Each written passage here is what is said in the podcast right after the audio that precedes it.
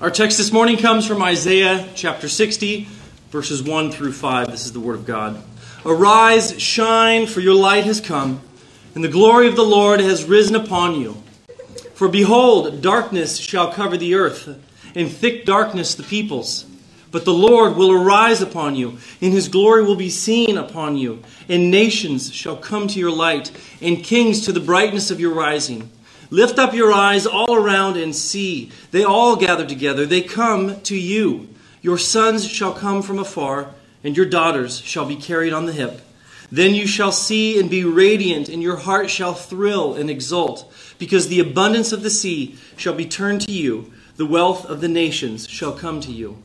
Pray with me. Father, thank you that you have given us your word. Thank you that it has been preserved throughout the ages, that it is perfect and without error and that we have the privilege of access to it in ways that our ancestors could only dream of. We ask that you would use your words to shape and transform us this morning, that we may be like you and like the Word, the Word made flesh, Jesus, in whose name we pray. Amen. Amen. Please be seated.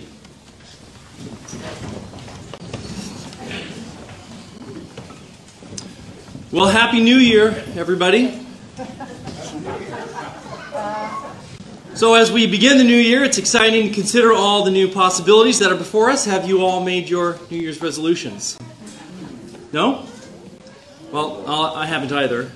And it isn't really the new year as we normally think, but it really is the new year.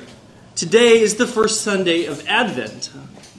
And as I've mentioned in the past, we've been following, as a church, we've been following the church calendar as a way to structure our worship and to build our order of service each week. That order of service that we follow each week, that's built on the church calendar and on the lectionary. You can always check the front of your bulletin and you'll know right where we are on the church calendar as well as what the lectionary readings are for the week. Most of those readings are a part of our worship.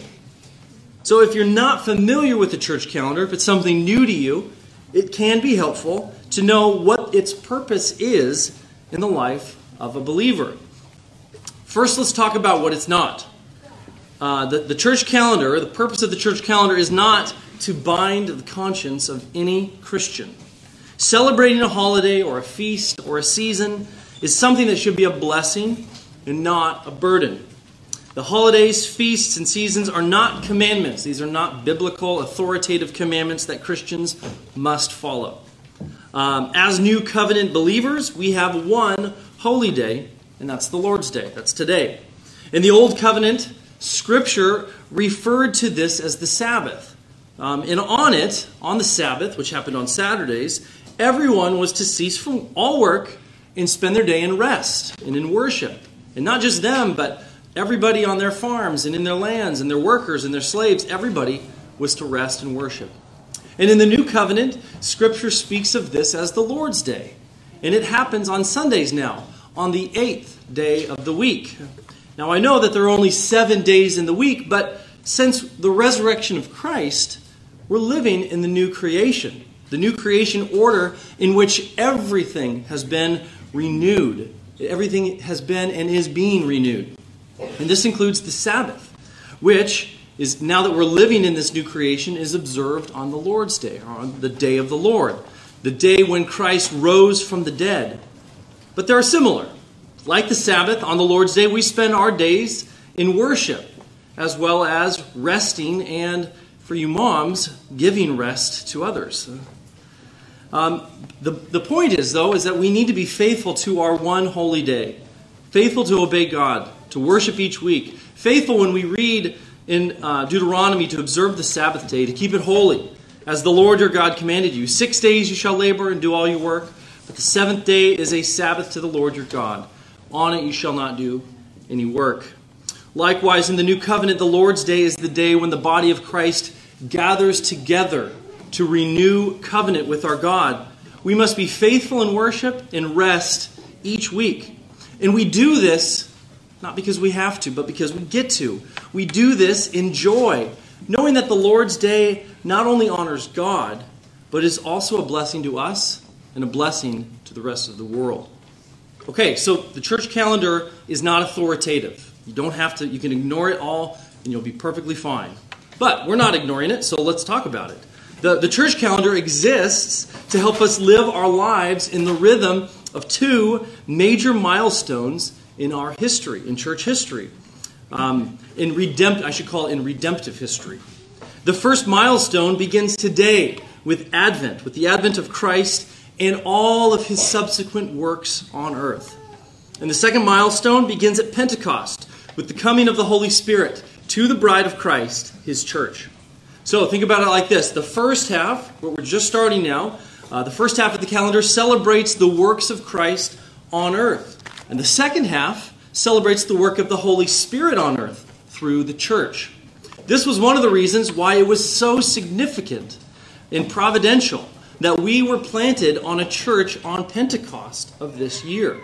We didn't necessarily aim to be planted on Pentecost. It just worked out that way by the providence of God. But it was significant because the whole season of Pentecost celebrates the work of the Holy Spirit and the work that the Holy Spirit is doing through the bride of Christ, the church.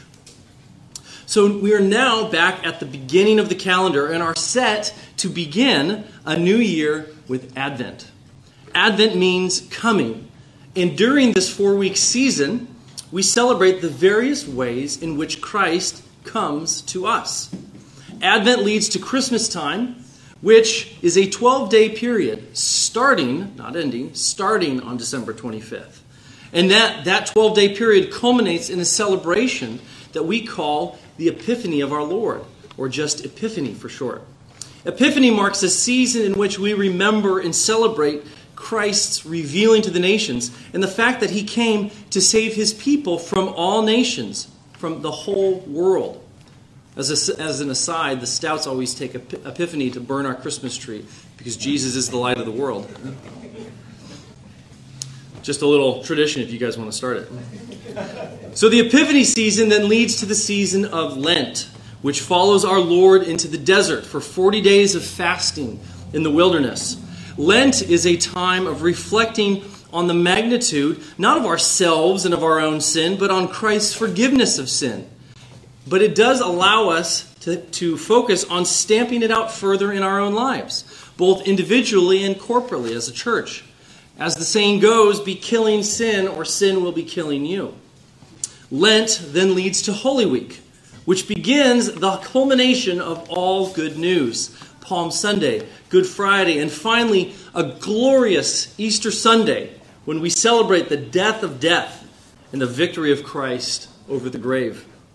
Following Easter, we then enter Easter tide or Easter time, and that's a season which lasts until we reach again the glorious celebration of the coming of the Holy Spirit of Pentecost. And that begins again the second half of the church year.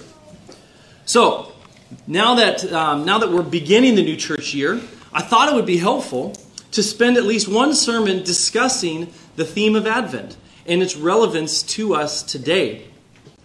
I mentioned earlier that Advent means coming.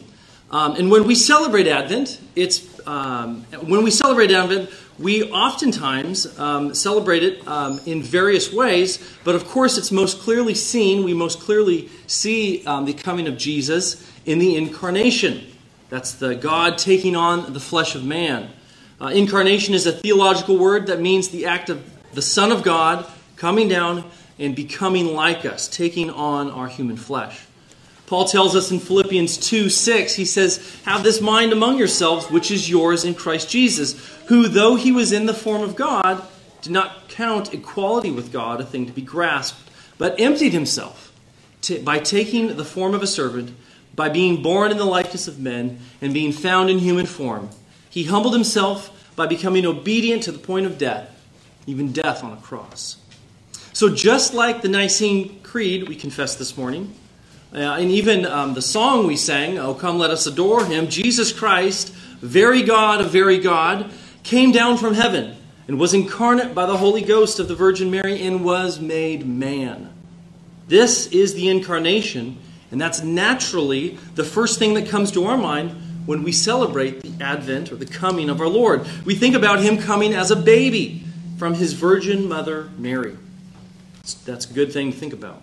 But there are other ways in which his advent can be understood. One way he comes is in judgment. He comes in judgment. He comes in judgment not as a cross guy that just wants to make everybody miserable, but he comes in judgment to set things right for the oppressed. If you look at Psalm 98, in Psalm 98 we sing, Let the sea roar and all that fills it. Let the world and those who dwell in it. Let the rivers clap their hands. Let the hills sing for joy together before the Lord, for he comes. For he comes to judge the earth. He will judge the world with righteousness and the peoples with equity. So, in this passage, all creation is groaning for the coming of Messiah. The sea is roaring, the world and everyone who, who, who is living there. The rivers are clapping their hands, the hills are singing for joy because Messiah is coming. And when he does, he will set all things right. He will come and judge the world and all who dwell therein with righteousness and equity. We also believe that he will one day, at the end of all history, come again in glory to judge the living and the dead, and will separate the sheep from the goats, the wheat from the tares, and finally cast down his final enemy, death itself. That's another way in which he comes. But what we're going to talk about today is a different thing. Advent is also a time to celebrate his coming as a glorious light unto the pagan nations who sat in dismal darkness. darkness. It's not a coincidence that Advent begins in winter, when the days are shortest and the nights are longest. Christmas Day happens on the darkest day of the year, or at least very close to the darkest day of the year. We, like all of creation, wait and long for the coming of Christ as we see the world sitting in actual physical and spiritual darkness. And with the coming of Christ child on Christmas Day, a day that corresponds almost exactly with the winter solstice. The days slowly begin to grow longer, and the night slowly starts to be pushed out. The light begins to overcome the darkness, mirroring the spread of the gospel throughout the world. Like yeast through the lump of dough. And as the gospel goes forth into a dark world, the glory of the Lord drives out the darkness that is and was covering both the earth and the people. So, this theme of light driving out darkness is the basis of our text in Isaiah 60. So, let's go there now. We were looking at Isaiah 60, verses 1 through 5. Um, if you're turning there in your Bibles, uh, while you're doing that, I, I, will try and encapsulate the book of Isaiah into a pithy little uh, paragraph. It's very difficult to do, but um, as I have learned, as other people have, um, has, have been teaching me, this seemed like a pretty good encapsulation of the book of Isaiah, and here it is. Through Jesus, the man of sorrow and king of kings, God built for himself a covenant people from all the nations, who together as the body of Christ have been promised the coming of God's kingdom on earth as it is in heaven. I'm going to read that one more time. This is the thrust of Isaiah, which is a very long, big, and complicated book. Through Jesus, the man of sorrows and king of kings, God built for himself a covenant people from all the nations, who together as the body of Christ have been promised the coming of God's kingdom on earth as it is in heaven. Okay, let's look at the text. Verse 1. Verse 1 says, Arise, shine, for your light has come, and the glory of the Lord has risen upon you. First, uh, a little bit of background on where we're at here in Isaiah. Um, Isaiah is, of course, prophesying to the Jews um, and he's prophesying to the Jews who have been or had been exiled by the Babylonians, but have now been returned to their native homeland. Um, this, uh, this was kind of where we were at in the book of Haggai a couple weeks ago. Um, but no surprise, they've been unfaithful. And um, oh, no surprise before they had been unfaithful, and God caused the Babylonians to rise up and carry them into captivity, away from their homes, as a judgment against their own unfaithfulness. God promised, if you're faithful to me, I'll bless you. If you're unfaithful to me, I will raise up nations around you, and they will punish you, they will discipline you. Um, so, this prophesy, prophecy is taking place at a similar time as in the book of Haggai. Now that they're back, now that they've been returned to the land, and there's all kinds of good things going on, but, but they're back and, and they're charged with rebuilding the temple. But they're facing hostile neighbors. They're facing discouragement. And most of all, they're facing a temptation to drift back toward their recurring unfaithfulness. In fact, just prior to chapter 60, one, one chapter before, in verses 1 through 2, 1 and 2 of chapter 59, Isaiah reprimands the Jews by reminding them that, well, God's ears are not dull and that he can hear just fine. Isaiah tells them, Your iniquities have made a separation between you and your God, and your sins have hidden his face from you, so that he does not hear. For your hands are defiled with blood, and your fingers with iniquity. Your lips have spoken lies, and your tongue mutters wickedness. So God has disciplined his people severely for their unfaithfulness. And, um, he's already disciplined them once, he's restored them to their homeland, and yet they're still being unfaithful to him. Nevertheless, in spite of this, at the end of chapter 9, 59, um, the people of God are promised. And as for me, this is my covenant with them, says the Lord. My spirit that is upon you, and my words that I put in your mouth shall not depart out of your mouth, or out of the mouth of your offspring, or out of the mouth of your children's offspring, says the Lord, from this time forth and forevermore. So, in spite of their faithfulness, God is promising to continue in covenant with his people, uh, even if it is a remnant forever. Now, a quick note. Um, I, we're talking about covenant people, his covenant people. Um, at the time Isaiah was written, it was spoken to the Jews as a covenant and ethnic people who were distinct from the rest of the world. The Jews were distinct. Um, they were really actually totally set apart as an ethnic group. Uh, and they were charged with something. They were to be ministers to the other nations because of this special favor God bestowed on them. Because they had been chosen, not because of anything they had done, but because of the kindness of God. Because they were chosen, they were to take that blessing that God gave them and they were to take it to the world and bless the world with it. They were to point the heathen nations unto Yahweh, the one true God. Uh, in Genesis 12:3, God promises Abraham that through him all the families of the earth would be blessed. Of course, we know that's referring to Jesus, but that meant that meant right then and there that all the families of the earth would be would begin to be blessed. Uh, likewise, in Psalm 67, uh, the author of Psalm 67 sings, "God be merciful to us and bless us and cause His face to shine upon us, that Your way may be known on earth, Your salvation among all nations."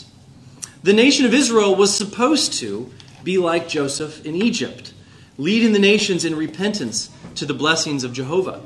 They were supposed to be like Jonah to the people of Nineveh, warning of the terrible coming judgment and offering a way of escape.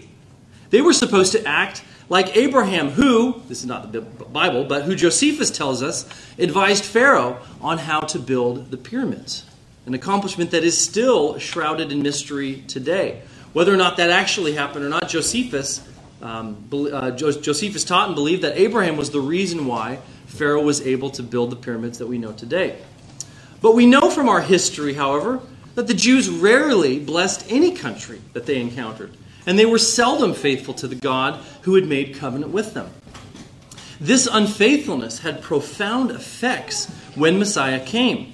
But the point is that there was a real division between Jew and Gentile prior to the coming of Christ. But since Christ has come, those ethnic walls to God's favor and to his covenant have been torn down, and now there is neither Jew nor Greek, but in Christ both are one.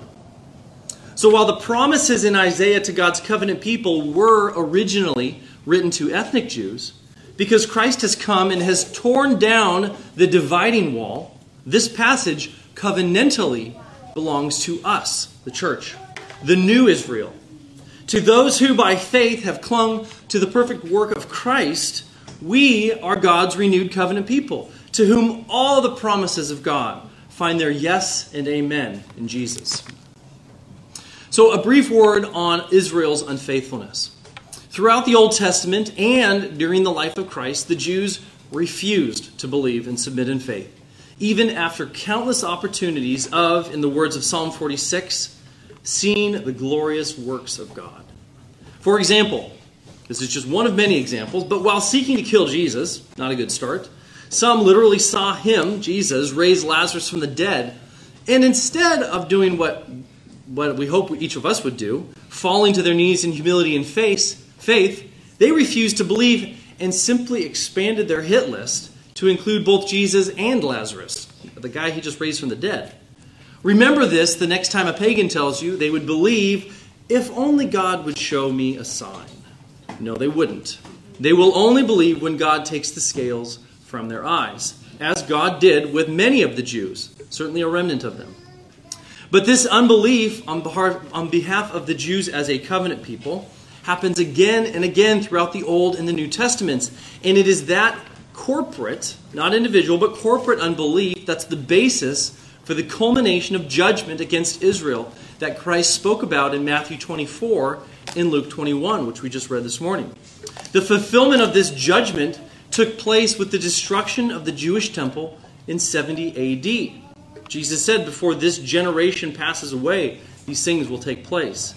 Because of their unfaithfulness, the temple was destroyed, and the inheritance of the Jews was given to all the nations who stream in from the east and the west and the north and the south by faith. Now, the Jews still have opportunity to access this inheritance, but they must now come to it the same way every other tribe, tongue, and nation comes humbly in faith. So when each one of us here, without the privilege of seeing these glorious works with our own eyes, when we still believe, if we still believe, we are given by Christ a new blessing, a blessing that none of the Jews in the Old Covenant got. Blessed are those who have not seen and yet have believed. We have not seen. We have not seen these things, and yet we believe them. We are gathered here because we believe them. And so we have a special blessing from Christ. I hope that this little distinction helps kind of set the stage for understanding why I'm preaching that Isaiah 60 applies to us, the church, the new Israel.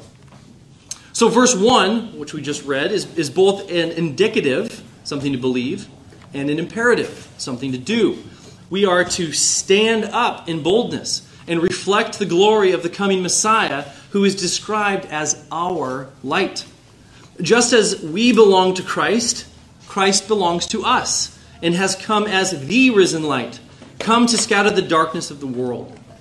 We are his hands and feet in this task, and we reflect his glory. That means we're taking his light to the heathen nations. That's the imperative. That's what we must do. What we believe is that the glory of Yahweh has risen upon us. We must believe that. And in fact, the glory of Yahweh has risen upon the whole Gentile world through the advent of King Jesus. This is not a new idea in Isaiah. Isaiah has been prophesying that this would happen since the beginning of the book. Uh, in, in chapter 9, uh, it says, The land of Zebulun and the land of Naphtali, by the way of the sea beyond the Jordan, Galilee of the Gentiles, the people who sat in darkness have seen a great light. And upon those who sat in the region and shadow of death, light has dawned. This exact passage is quoted in the Gospel of Matthew in chapter 4. With the coming of Christ comes the Gentiles' promised light. This theme of Christ shining on the world is picked up in other passages in the New Testament as well. If you look in Luke chapter 1, you don't have to turn there, I'll just read it to you. Luke chapter 1, starting with verse 78, we read, Because of the tender mercy of our God, whereby the sunrise shall visit us from on high, to give light to those who sit in darkness and in the shadow of death, to guide our feet in the way of peace. Also in Ephesians chapter 5 verse 14 it says, "For anyone that becomes visible is light. Therefore it says, awake, O sleeper, and arise from the dead, and Christ will shine on you." Finally, uh, there is the hope of the glorious final city of God described in Revelation. This is our goal. This is what we're working to as a church. Revelation 21, starting with verse 23. The city has no need of sun or moon to shine on it, for the glory of God gives it light, and its lamp is the Lamb. By its light will the nations walk, and the kings of the earth will bring their glory into it. This reality has come in already, but not yet fully, with the advent of Jesus. We await in hope, we await in hope, and we work toward that heavenly city in which there is no need of sun or moon but is instead filled with the radiant glory of the Lamb. Going on to verse 2 in uh, Isaiah 60, it says, For behold, darkness shall cover the earth, and thick darkness the peoples. But the Lord God will arise, but the Lord will arise upon you, and his glory will be seen upon you. In our culture, culture that we're in now, it's common to hear Christians talk about how spiritually dark our times are. We are told that the wickedness all around simply reveals that we're in the last days and we should only expect things to get worse. The church is under siege, we're told, and only the return of Christ will set us free from this darkness that is overwhelming us. Satan is the ruler of the age, we are told, and we should expect him to continue his reign of chaos on earth. You know, in some ways, I, I understand this, this perspective. I understand at least why it exists. We do live in dark times. We daily witness new, horrific acts of wickedness, evil, and, and tyranny coming from all those around us, but especially from those who rule over us. Evil is called good, bitter is called sweet, and the wicked call those who perpetuate wickedness heroic. We hear of those who are persecuted for their faith, even to the point of death. We have seen the cultural influence of our people dry up and scatter in the wind of cowardice and compromise. These are dark days in that respect. However, however, Christ has already come. Don't forget this Christ has already come. While we are living in times of cultural upheaval, we are also living in the advent of King Jesus. We are living in the light of his coming. We live in the time many of our brothers and sisters are looking for right now. The time that those around us who feel like, like life is, is or uh, like the world is going to end, we live in the time that many of those feel like is happening, but in all actuality is already here. My, my favorite verse in the carol Joy to the World is the third verse. No more let sin and sorrow grow, nor thorns infest the ground. He comes to make his blessing flow, far as the curse is found. Christ has come and he is unraveling the curse. The curse is not growing, the curse is not overcoming us. Jesus is overcoming the world. Christian, the dark times are behind us. Christ has come to make his blessings flow wherever the curse is found. That means everywhere. Those who were living before the time of Christ, they were the ones living in dark times. They lived in a land that was covered by the shadow of death, and it was upon them the light dawned. Even non Christians get the blessing. Think about this. Even non Christians, people who don't call upon the name of the Lord, even they get the blessing of living in an age of Christ's kingdom. We have the blessing to live now in the dawn of that light. And as a church, we no longer need to wait for Christ to come and scatter the darkness. He already has scattered it, and what is more, and this is the key, He has filled us, the church, His bride, with the Holy Spirit. And He's given us swords and torches and told us to go into all the world and courageously spread the light of the gospel to all nations and baptize them and teach all of them to follow His law. Prior to the coming of Messiah, Israel was a lonely outpost in a dark world ruled by Satan and his forces. We do not live in that same world, and we need to stop believing that we do. Ours is a world that has been utterly transformed by the blessing of the gospel. Jesus came to spread those blessings throughout the world, and we need to stop waiting around for him to come back and rescue us. We have work to do. We need to stop thinking that the church is being overwhelmed by forces of darkness who rule this world. Satan has been cast down. Jesus said he saw him fall like lightning. The strong man has been bound, and Jesus is plundering his house. We need to go out in faith, knowing that even the gates of Hades cannot prevail against the onslaught of Christ's church and the gospel message that she carries. Moving on to verse 3 And the nations shall come to your light, and kings to the brightness of your rising. Notice this is a given. When Christ comes, the nations, the Gentiles, they will come. But what will, be, what will they be coming to? He doesn't say go gather them. He says they'll come. But what are they coming to? They will be coming to the light of the city set on a hill, to the light of the body of Christ, the church. They'll be coming to us. I say the nations shall come to your light. Uh, it says that the nations shall come to your light. This is the reflected glory of the church going out into a dark world and bringing hope to the pagans, as well as shedding light on the terrible consequences of their sin, while offering the good news of the suffering Savior who came to set them free. So the nations will come, but they don't just come in general to a, a general spiritual thing. They actually come to us, and they actually are looking for something different than what the world has to offer. That's why structuring your church to be like the world, trying to be uh, sensitive to, to making your, your, your church acceptable to the world is such a fool's errand. The world doesn't want a church that's like them, they want something fundamentally different. So the prophecy of, cha- of verse 3 was in some ways already fulfilled when the Magi or the wise men came to worship Christ. Verse 3, um, verse 3 speaks of the Gentiles coming, and, and these wise men were kings. Uh, and, and it's interesting that these Gentiles, they didn't need to see with their own eyes the mighty works of God. They already believed them.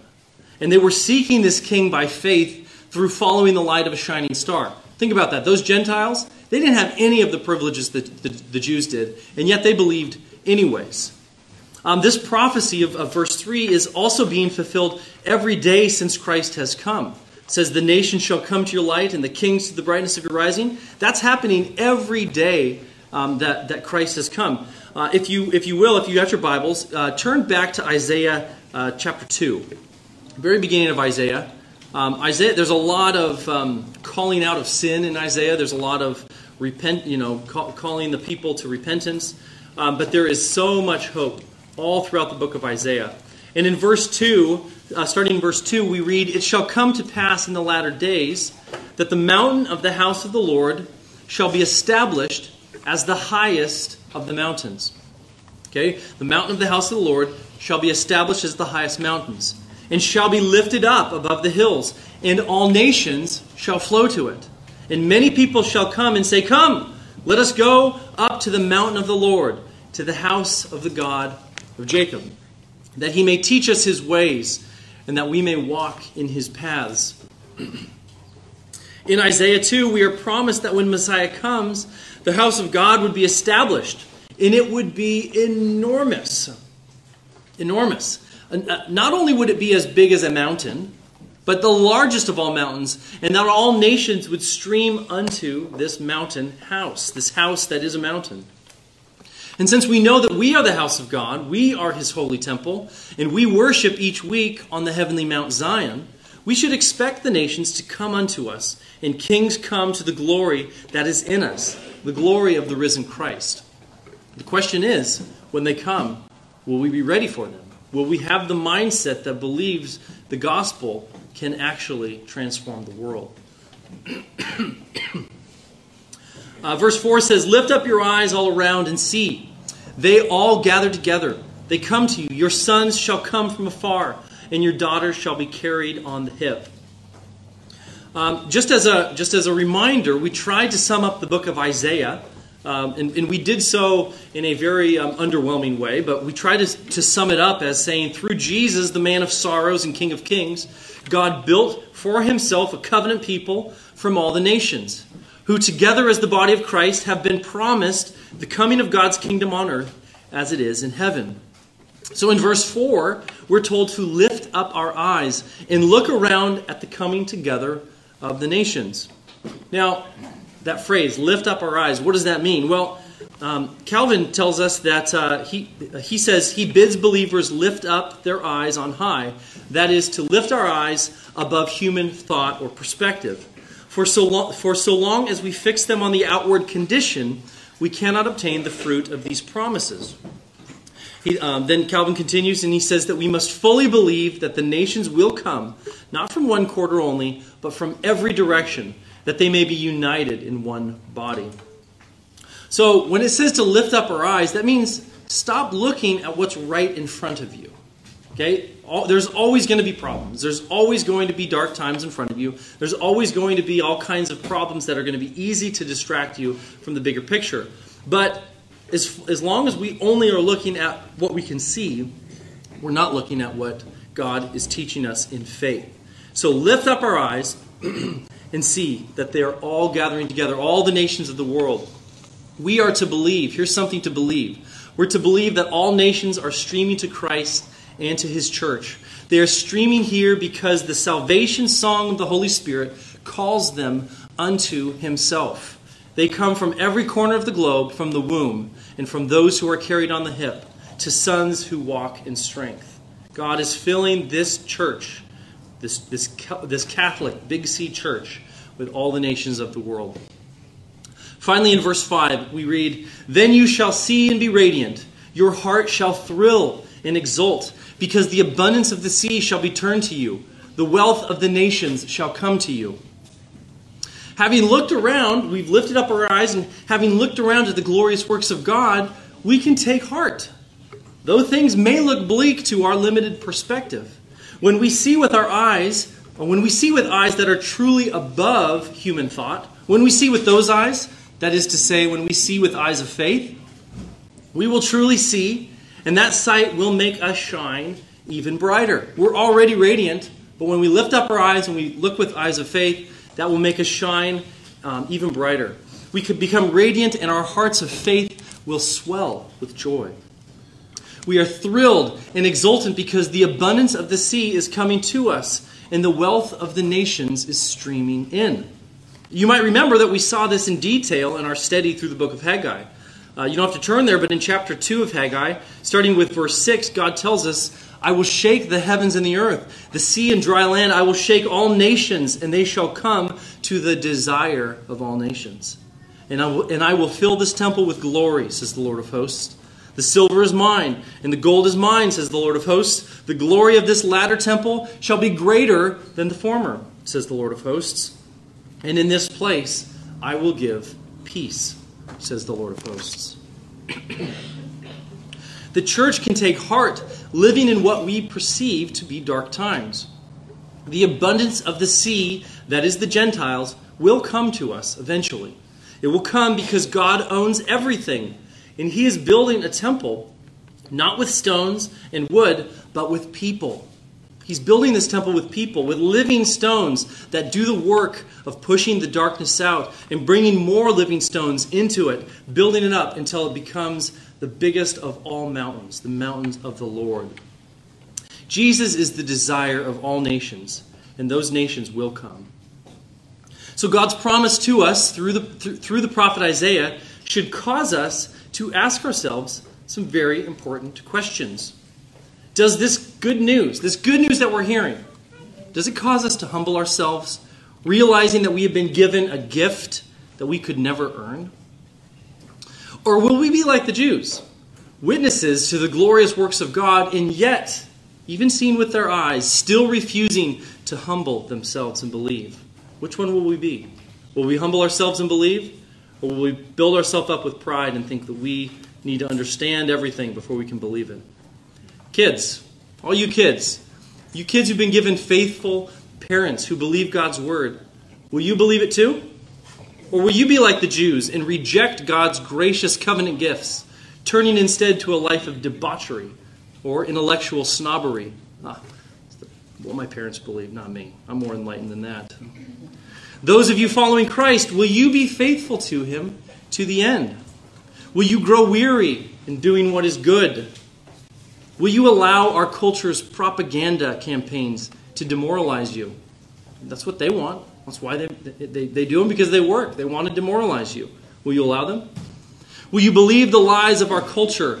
Uh, will you believe the lies our, culture's, our culture spreads? The lies that Christianity is backwards, that it's hateful, racist, sexist, and that it's impotent? Or just private? Will you believe the lie that Christianity is just a private thing between you and your God, and don't bring that out into, uh, into the rest of the world. Will you believe that Christ has come and that everything has been changed because of this? Will you believe that he has come to make all things new? So, as we close, here are some things to believe and some things to do. Number one, believe that the light has already come Walk in the light as he is in the light and shun the deeds of darkness. Okay? Believe that the light has come. That's what you believe. Here's what you do walk in the light as he is in the light and shun the deeds of darkness. Have nothing to do with them. Remember that it was those prior to the first century. They were the ones sitting in darkness, not the church today. We now have the light and can take it to a waiting world who really are sitting in the, dark, in, in the darkness and living in the land of the shadow of death. Take this gospel to the world and expect the light to push the darkness out, but take no part in their deeds of darkness, as you have been set apart to shine as light. Number two, believe that the king has already come and walk as ambassadors of a reigning king, not an absent king. Jesus is physically in heaven, sitting at the right hand of God, and is reigning in heaven and on earth. He rules the world truth and grace and makes the nations prove the glories of his righteousness and wonders of his love. He has been given all authority in heaven and on earth. And his body, the church, has been entrusted with the keys to this kingdom. Stop playing defense and go on the offensive. You get to be a part of spreading the news of the greatest story ever told the story of a conquering king who really did conquer. Do you remember, for those of you guys who've read um, The Lord of the Rings, do you remember at, at, the, in the last book of The Lord of the Rings, uh, Aragorn um, has returned and he's been crowned king, but not everybody knows that yet. So there's this little subplot as the, as the hobbits are, are traveling back to the Shire, they were quick to tell anyone who would listen that the king had returned and that he was back on the throne. Um, they, were, they were quick to tell everyone in Middle Earth this. Um, because just as all of Middle Earth needed to hear the good news of the return of King Aragorn, so our own Middle Earth needs us, the subjects or the, the uh, ambassadors of King Jesus, to spread the good news that Christ is seated on his throne, high and lifted up in glory, and that all people should willingly bow the knee to the King of Kings while there is still time. And finally, believe that the kingdom has come and is still coming.